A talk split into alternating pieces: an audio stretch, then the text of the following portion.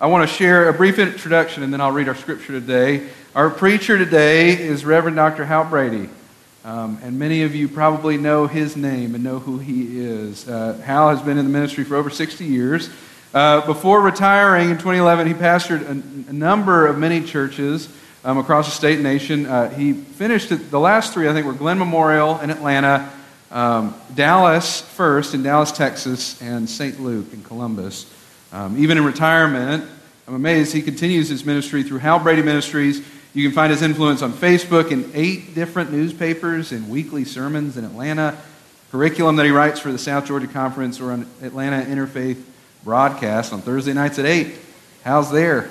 Um, Hal's received two doctorates from Emory and LaGrange, and he and his wife Myron, they have three kids, eight grandkids, many family and friends. I, have met a lot of you today who are here because of Hal, um, and I'm grateful um, to know him. I just want to say every week there's, there's at least three, most weeks there's three retired Methodist pastors in our congregation Hal and, and Gary Parrish and David Haygood. And it's not, it doesn't ever really make me nervous because I know they are so supportive and they know what it's like to be in ministry and to be in this role. And it's just a support to have Hal and Myron here so often. And so I'm grateful to Hal for sharing a word with us this morning. Our scripture comes to us from Galatians chapter 6. Hear these words. See what large letters I make when I'm writing in my own hand. It is those who want to make a good showing in the flesh that try to compel you to be circumcised, only that they may not be persecuted for the cross of Christ. Even the circumcised do not themselves obey the law, but they want you to be circumcised so that they may boast about your flesh. May I never boast of anything except the cross of our Lord Jesus Christ, by which the world has been crucified to me and I to the world. For neither circumcision nor uncircumcision is anything, but a new creation is everything. As for those who will follow this rule, peace be upon them and mercy and upon the Israel of God. From now on, let no one make trouble for me, for I carry the marks of Jesus branded on my body. May the grace of our Lord Jesus Christ be with your spirit, brothers and sisters. Amen. This is the word of God for us, the people of God. Thanks be to God.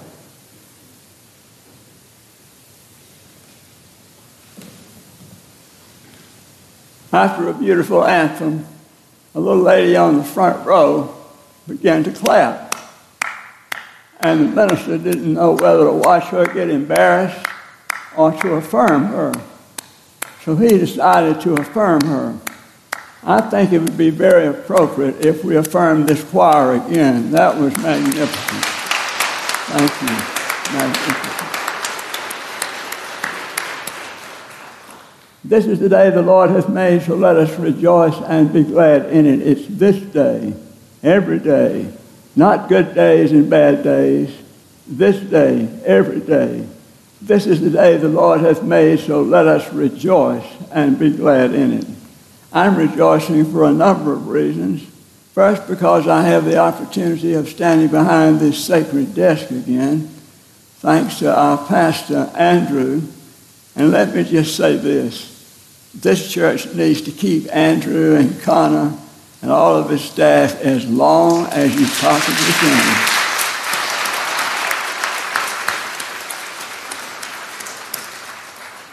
I'm also rejoicing because my family is here. Some of my family, they're sitting right over here, and it's always a joy to have them around. And then there's a, another lady that's been my youth director in a church I served years ago, Jane Bates, she's here. I'm delighted to have her here. And I'm simply delighted to be a part of this great church. My sister Ann Knight was in this church, and I think she was the wedding coordinator. So she's loved this church, and I also love it myself. So would you join me, please, in prayer? Oh God, may the words of my mouth and the meditation of all our hearts be acceptable in thy sight. Acceptable in thy sight. O Lord, which art our strength and our Redeemer. Amen. Several years back, a group of prominent people were given a list of 100 famous events in history and asked to rank them in terms of their importance for the significance of humankind top place was given to Columbus's discovery of America The crucifixion of Jesus Christ died for 14th place, along with the discovery of x-rays. But for the believer, it's totally different. The believer is simply drawn to the mystery of the cross as the essential message of Scripture. The Apostle Paul affirmed, But far be it from me to glory, except in the cross of our Lord Jesus Christ, by which the world has been crucified to me, and I unto the world. Now, Paul becomes very personal in his angry letter to the Galatians. In vivid detail, he describes his conversion on the Damascus Road, his career as a missionary, his credentials as an apostle, the sacrifices he has made for Christ. He deliberately builds himself up in the eyes of his hearers for no other reason to knock himself down.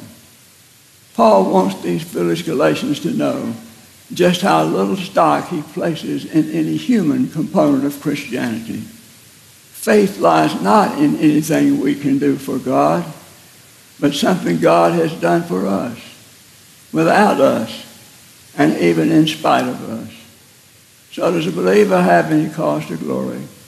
Then let he or she look away from his or her own small service and tiny achievements to a cross that towers over the wrecks of time.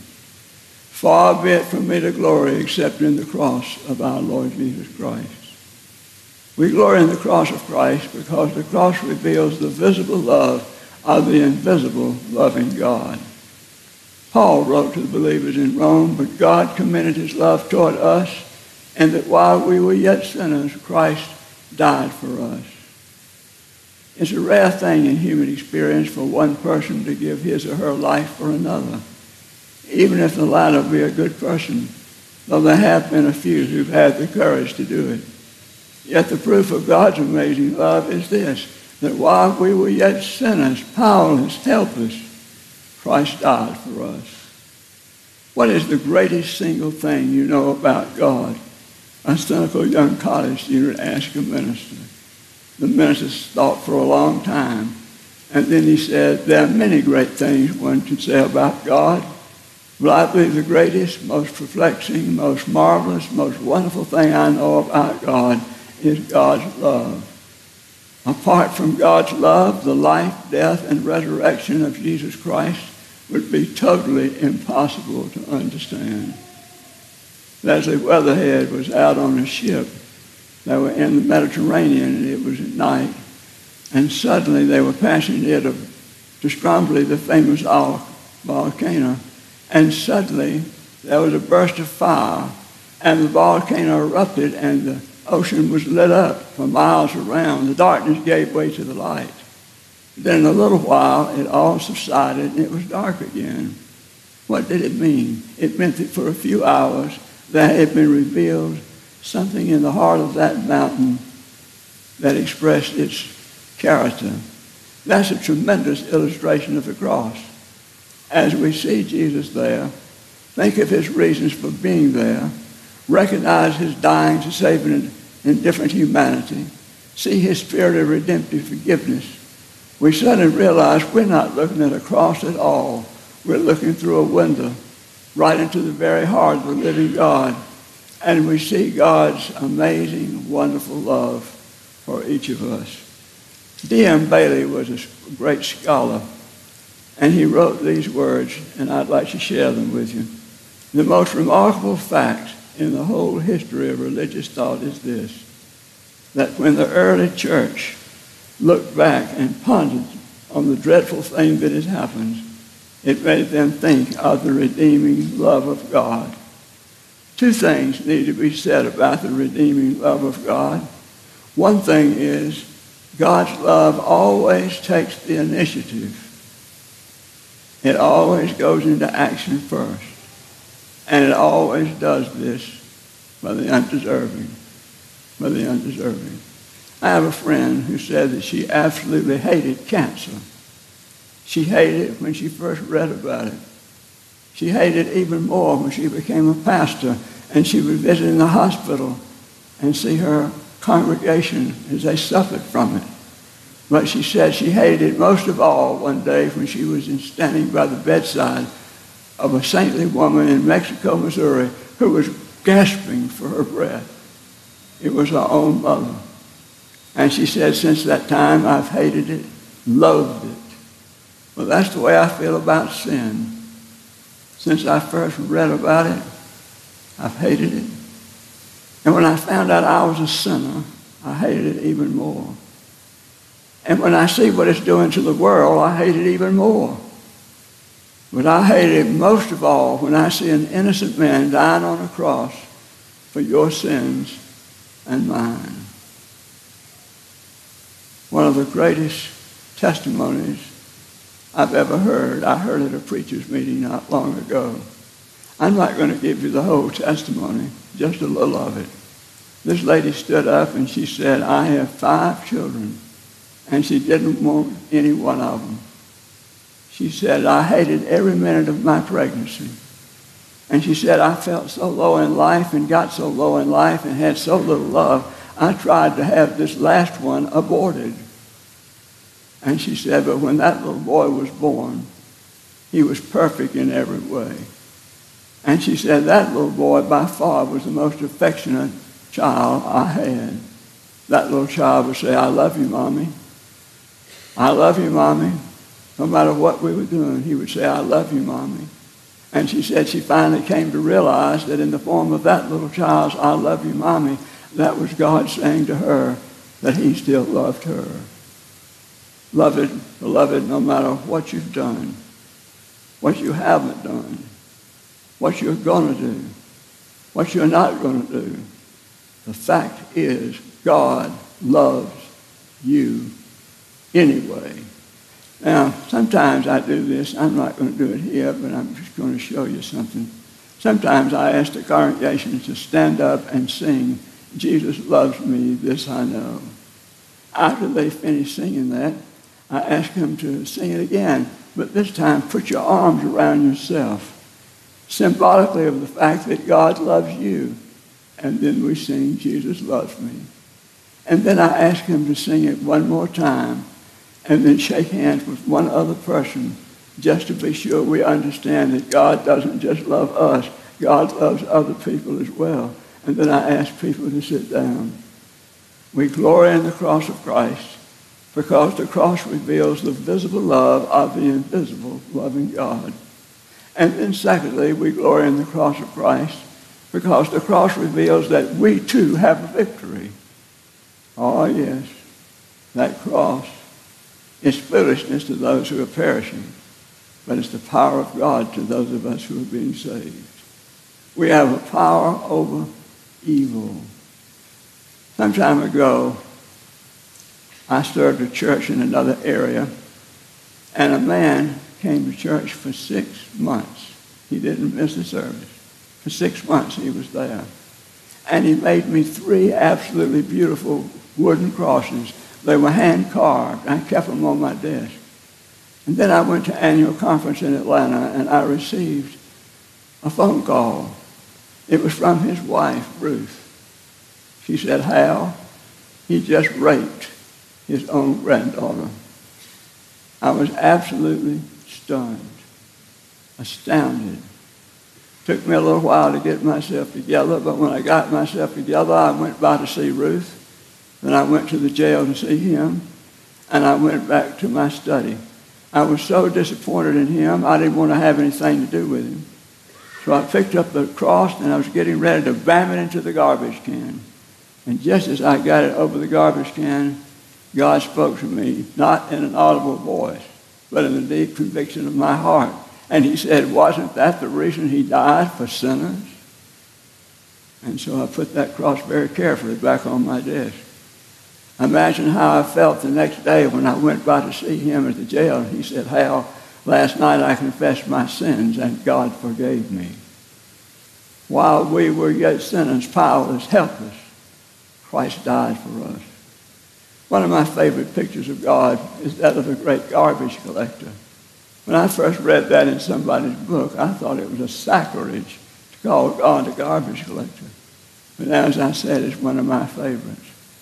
Suppose you take the garbage in your house and you don't know what to do with it, so you simply put it in the kitchen. So you stack it up there for a few days, just the garbage. You keep stacking it up. First thing you know, a stench begins to develop in your kitchen. So you say, well, I got to get this out of the house. So you take it out in the backyard and you let it sit out there for a few days. And first thing you know, that poison that was in your kitchen begins to move out into the community. So what do we do in the town or the city? We have to make an arrangement for that which we cannot dispose of ourselves. We have to make an arrangement for somebody to come by and pick up the garbage. Well, beloved, that's what God did at the cross. He made an arrangement through Jesus Christ to pick up the garbage of our lives, which is the sin and guilt of our lives. God fixed it up through that arrangement, the cross. One of the most exciting football games I ever saw. I was just a little, little guy, but it was between Alabama and Rice.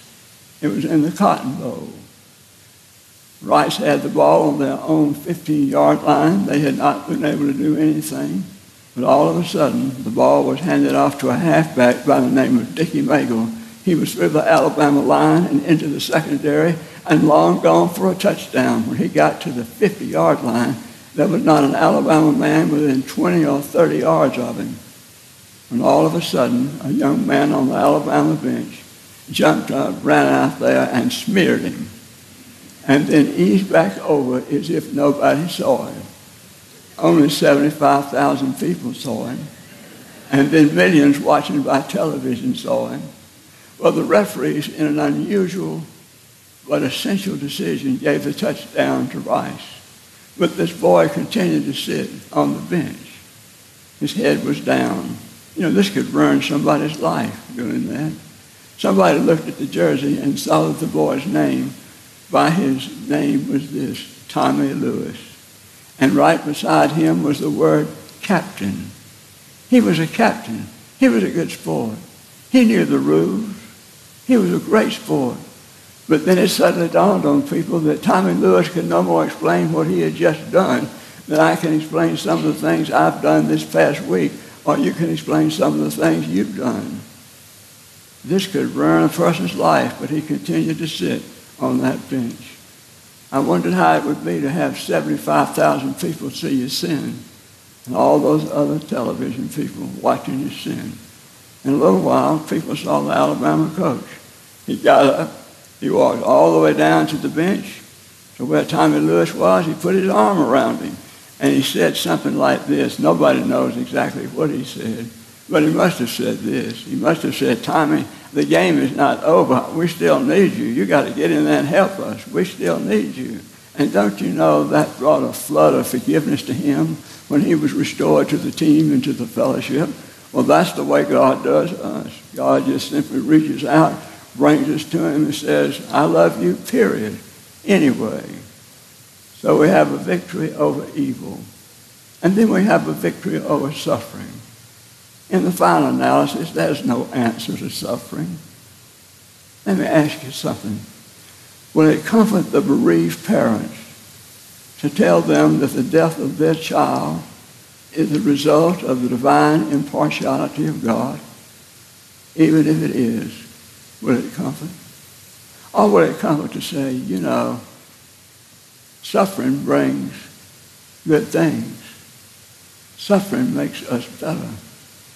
Well, if suffering is so good, why are we trying to get rid of it? If suffering is so wonderful, why are we trying to get rid of it? Or if you subscribe to the theory no gains without pains, is that suffering right and good?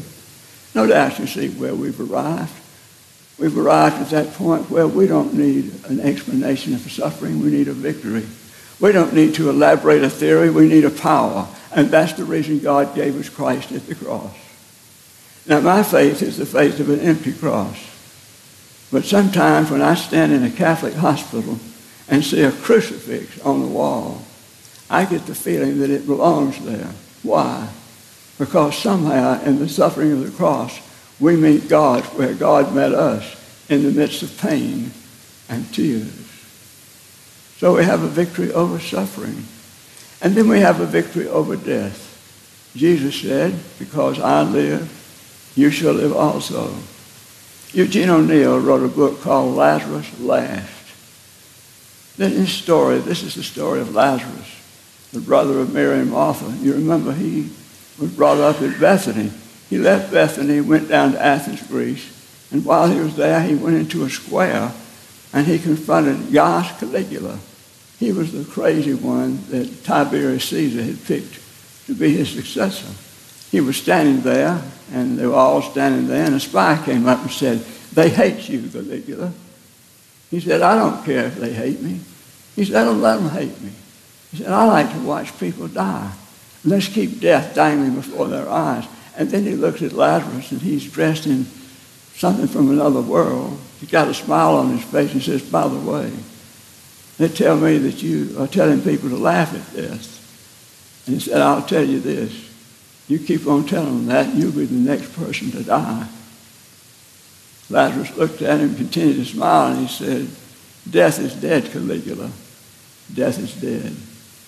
It was not only Jesus who died at the cross, it was death that died at the cross. So Paul says, O grave, where is thy victory? O power, where is thy power? Thanks be to God who gives us the victory through our Lord Jesus Christ. All right, so we have a victory over evil, over suffering, and over death. One other thing. We glory in the cross of Christ because the cross reveals a stewardship for which we are responsible. For the most part of this sermon, we've been carrying the cross for Jesus. Now Jesus says to us, hey, I want you to carry the cross for me. If anyone would come after me, let he, she, deny himself, take up the cross, and follow me. There was a well-known author. This author said that he and his wife went to watch the Christmas pageant that his four-year-old son was in. And he said it was just as bad as he thought it was going to be. He said when they got there, the teacher came out on the stage and she said, the four-year-old connecting class is going to present the Christmas pageant. And she said, she just got off the stage and the janitor just got the straw on the stage before the curtain went up. And as they were sitting there, suddenly they saw from the corridor three Virgin Marys.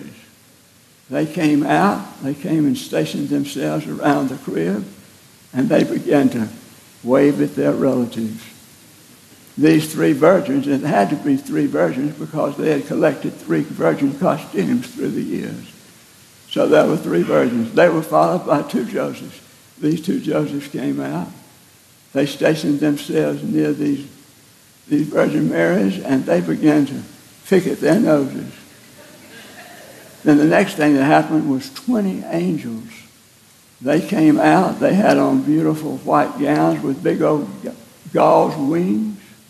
They came and placed themselves around the crib in perfect symmetry. Then there came these 20 shepherd boys. They were dressed in burlap sacks, and they were carrying an assortment of things that were supposed to be crooks. Then, an unfortunate discovery came to light. In order to be sure these children had developed this perfect symmetry, the teacher had drawn a chalk circle on the floor for the angels to stand on, and a cross for the boy, the shepherds, to stand on. And everything had gone fine when they practiced because they'd had on their regular clothes. Well, this night, the angels came out and they had on white gowns with big gauze wings, and they were standing not only on their circles, but on the shepherds' crosses as well.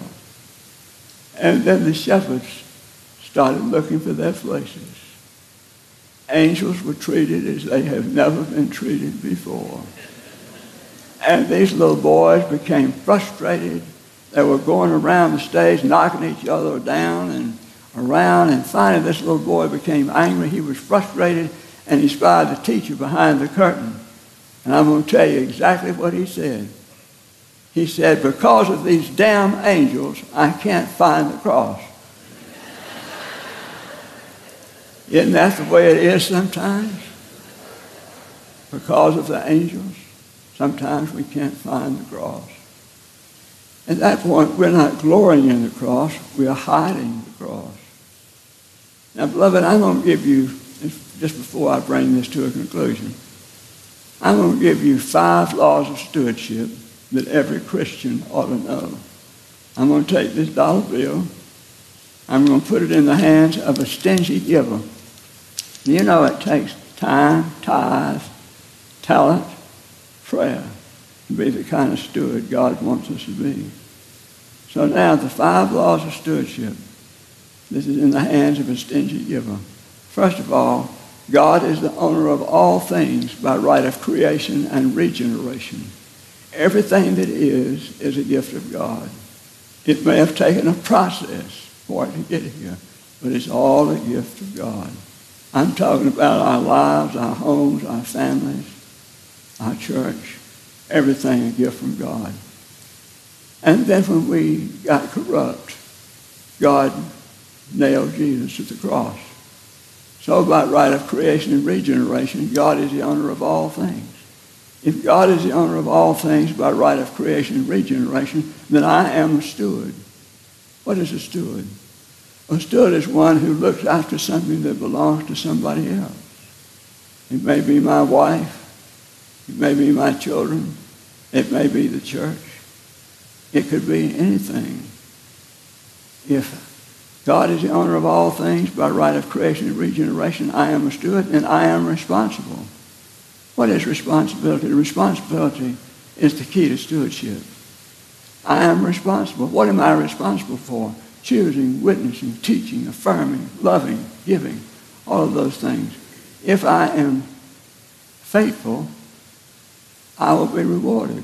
What is my reward? It's more work.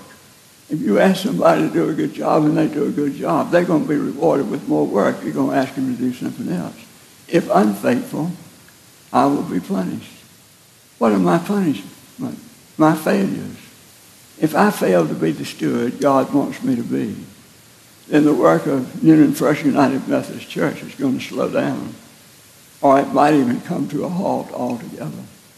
But I want you to notice something. I'm taking this dollar out and I'm going to put it in, this, in the plate where it belongs. But I want you to notice something, beloved. You see that hand right there? That hand is open. It's open like God's hand.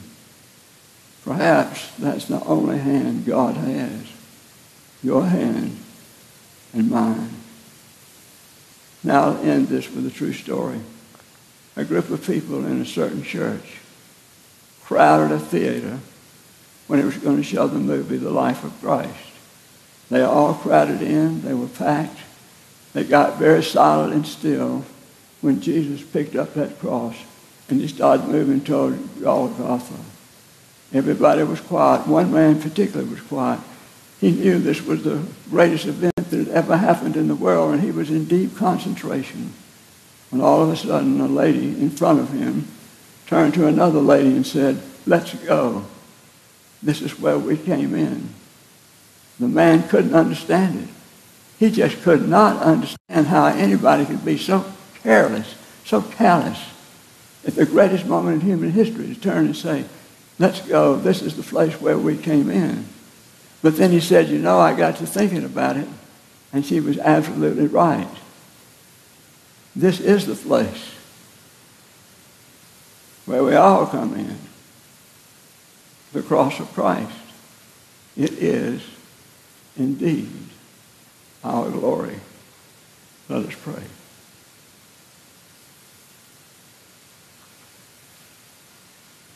Our God, in the quietness of our own hearts, we know that you're dealing with us, and we're grateful. We know, oh God, that cross is something that you brought about because you loved us. We know it hurt you to do so, but you did it anyway.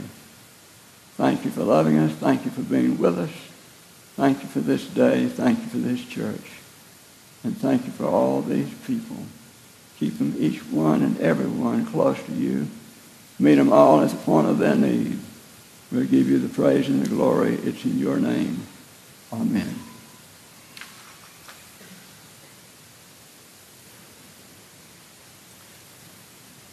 Hal, you've affirmed all of us. I just want to affirm you. Will you uh, thank Hal with, with me today for blessing us?